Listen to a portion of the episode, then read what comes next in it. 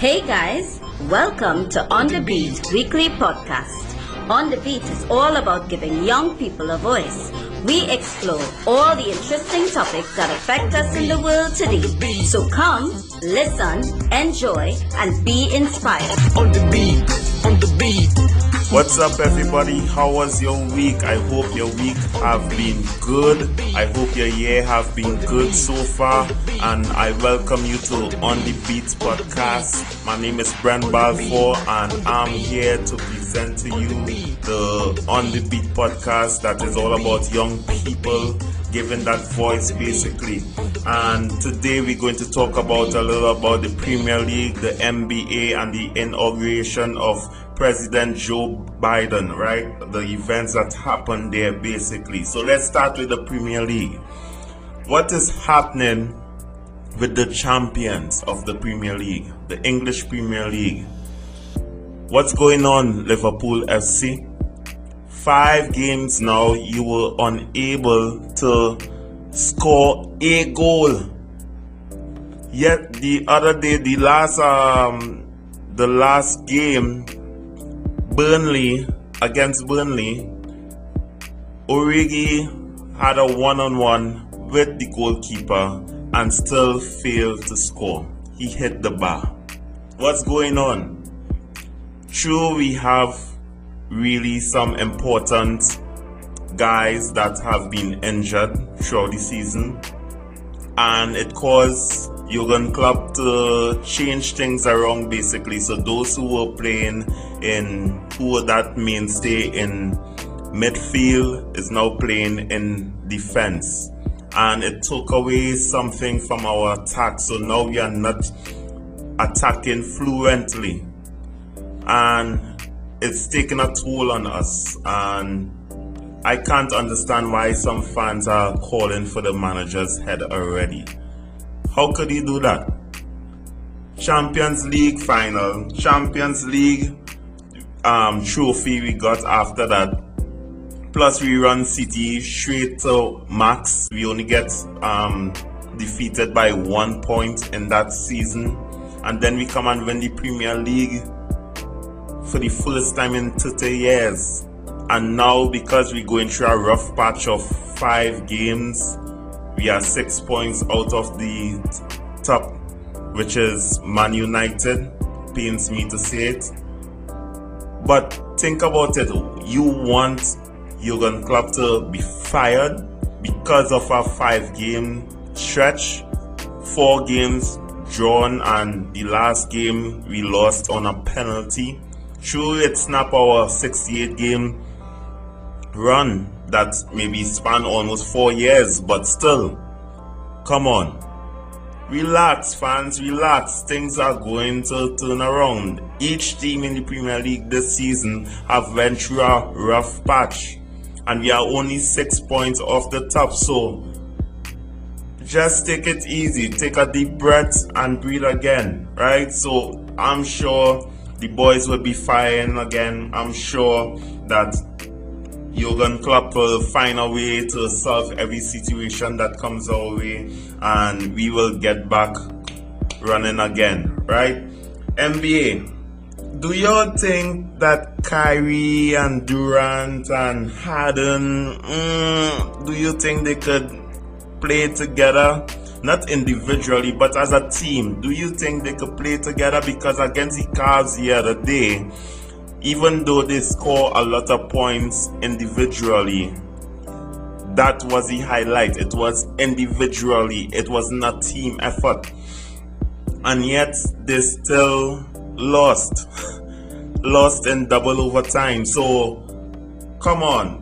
Do you think, yes, sure is the first game they played together, but I'm not too sure if they would be able to even play defense in that team if you play all three together. Maybe rotate, maybe start Kyrie off the bench and let him come on afterwards or something along those lines. But three of them starting from the top, you may suffer. And even three of them closing as well, I think you have to have a little balance, just like in football, and in that squad right now it's thin, and that's why they had to play so many minutes as well last game, right, where they play about 50 minutes for that game each. And yeah, they have to find that fine tune. Some people are calling them champions already, some people are writing off the Lakers already, some people are writing off the other potential contenders. But to say they would be champions because they could score and can't defend, I don't really agree with that.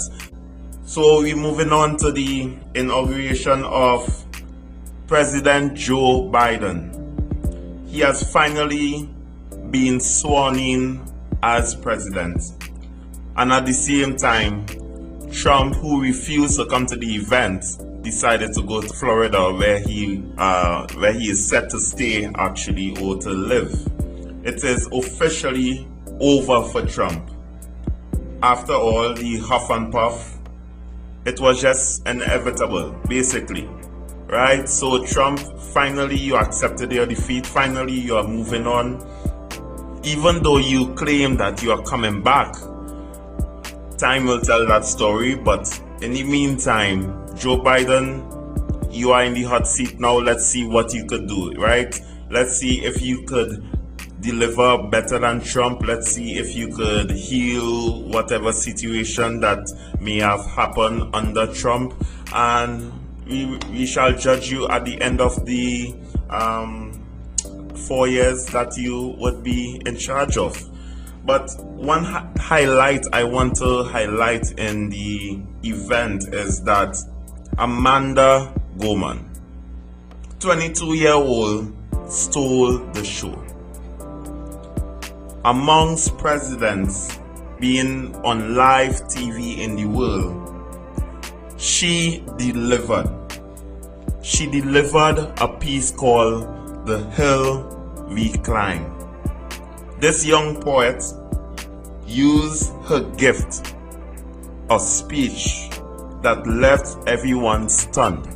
Basically, she used her words where people would understand, at the same time be in awe or motivated or inspired by what she was doing. She stand in the same spot as other presidents and even Martin Luther King Jr. did, in the same very spot, delivering a powerful speech, trying to make a difference in today's society. And she, as a youth, was able to produce. She used her youthfulness, she used her talents, she used her passion to show a difference in society, to at least try to bring light into a dark situation. Even one day she proclaimed that she would want to be president one day.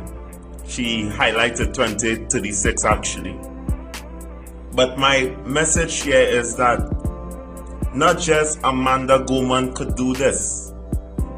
Not only she could deliver a piece that actually rocks the world, but there are others out there who is talented, who is passionate, who knows what they want to see change in this world.